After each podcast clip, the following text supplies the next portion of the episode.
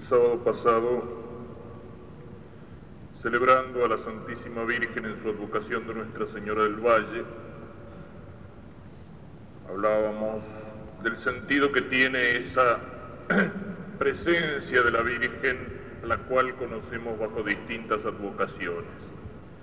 Y decíamos que la Madre del Cielo se manifiesta a sus hijos en la tierra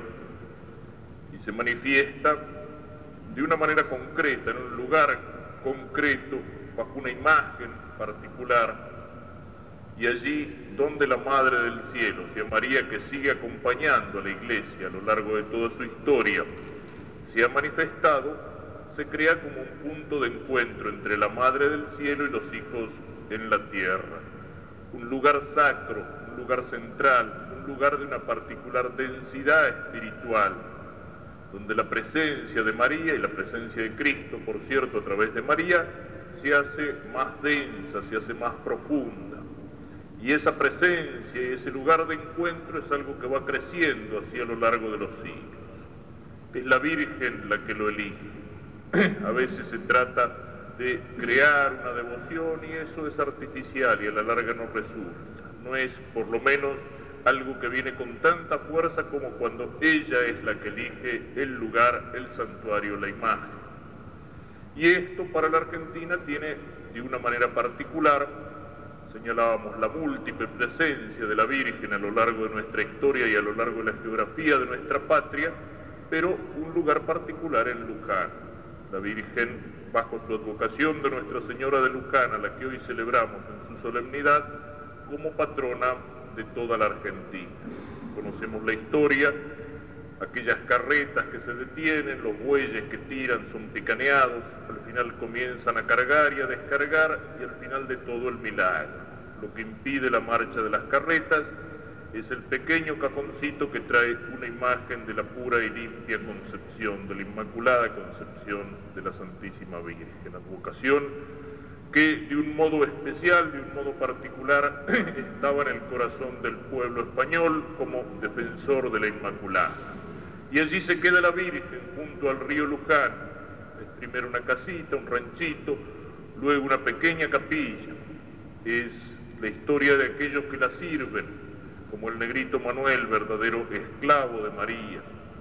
Y luego va surgiendo la devoción popular, la gente que se acerca los milagros, los favores que la Virgen derrama sobre sus hijos, la iglesia crece hasta ser la gran basílica que hoy todos conocemos y que es centro de peregrinación de millones de argentinos. Ligada a la historia de ese pueblo y ligada a la historia de la patria, junto con la gente sencillas y humildes son también los hombres que nos dieron patria en el tiempo de la independencia, que acuden al pie de la Virgen de Luján en los grandes acontecimientos para la patria, de alegría o de dolor, allí está presente. Recordemos la presencia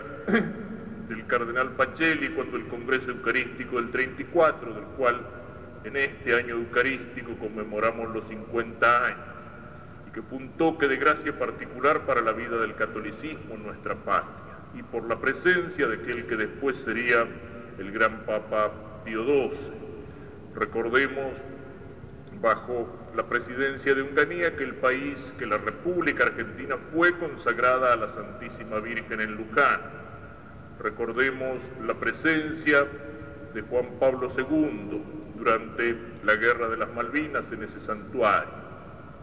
Es algo que caracteriza todos los viajes de Juan Pablo II. En cada nación donde él va, una de sus visitas es para un santuario y en particular para un santuario mariano al que puede considerarse como el centro espiritual de esa nación. El Papa tiene un profundo sentido de patria y un profundo sentido de la tradición de una patria. Y eso lo muestra no solo cuando besa el suelo de las patrias que visita, sino en la visita a las tumbas, a los santuarios, a los lugares de peregrinación, de los santos, de los mártires, de los que hicieron una patria, de las imágenes que la crearon como en Czestochowa, como en Guadalupe, como en Drogheda, en Irlanda, cualquier lugar que el Papa ha visitado, siempre ha ido aquel santuario que es como el centro, como el corazón mariano, el corazón espiritual y un fundamento en la historia de esa nación que ha crecido como cristiana, en la historia cristiana de la nación. Eso es lo que podemos encontrar en Luján como centro. No es una imagen casual, la corona de rayos que rodea a la Virgen que representa la rueda de la carreta, estilizada a su modo, pero el símbolo de aquella corona que rodea por detrás a la imagen de la Virgen es la rueda de la carreta, que es un símbolo del centro, el centro, el eje de la rueda que reúne todos los rayos. Si falta el centro, ¿qué pasa? Los rayos se dispersan, la rueda se desarma, la rueda no puede cumplir su función. Los rayos están unidos cuando están dirigidos a un centro,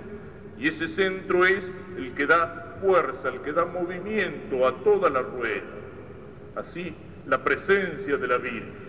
en el centro, en el corazón de nuestra patria. Si nuestra patria se olvida de que nació cristiana, de que nació mariana, de que los colores de su bandera son los del manto de la Virgen, si nos olvidamos de ese centro espiritual, entonces la patria se disgrega.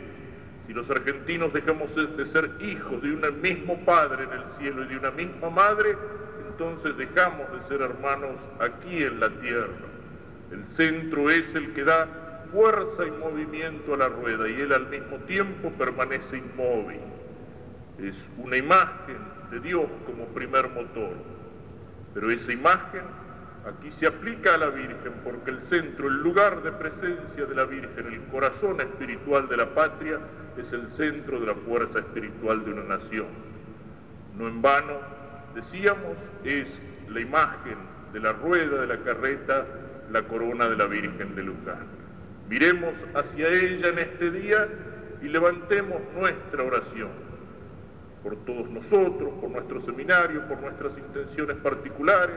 pero de una manera particular pidámosle por esta patria, por esta patria argentina en la cual ella quiso quedarse, deteniendo el rumbo de la carreta, que sea ella precisamente la que nos marque ese rumbo que no terminamos de encontrar. Pidámosle por esta patria herida en el cuerpo de su convivencia social, por esta patria sometida al yugo del imperialismo internacional del dinero que denunciaba Pío XI, por esta patria en que la injusticia y la avaricia crean situaciones económicas que en cualquier momento pueden ser de desastre, por esta patria donde el odio, la venganza y el resentimiento muchas veces parecen ocupar el lugar de la justicia, y no solamente herida en su cuerpo, sino herida en su alma, por esta patria en la cual se entrega el alma de la patria, la cultura, la educación a los discípulos sin Dios de Freud y de Marx. Por esta patria herida en la familia, por la inmundicia, por la pornografía, por el destape, y en la cual, para coronar este ataque contra la familia, y recordemos que la familia, célula fundamental de la sociedad, cuando la familia se disgrega, la sociedad padece de un cáncer como cuerpo, como organismo. ¿eh? Para coronar ese ataque contra la familia, cuatro proyectos que quieren institucionalizar el divorcio. Pidámosle por esta patria herida, pidámosle para que ella sea el centro, para que Dios esté en el centro, para que Cristo esté en el centro, para que reine María y por ella reine Cristo sobre nosotros para que nos sintamos hijos de una misma madre y entonces podamos volver a encontrarnos como hermanos por encima de las divisiones de clase, de partido, de intereses de sector que nos disgregan, para que volvamos a reconocer el rumbo, a encontrar el rumbo, ella que marca el rumbo de las carretas hacia el centro, hacia el lugar de su presencia, que nos muestre el rumbo de nuestra vida, el rumbo de nuestra misión, el rumbo perdido de nuestra patria por el camino que Dios le marca con su palabra, con su evangelio, con la misión que Él le ha confiado en su destino en la historia.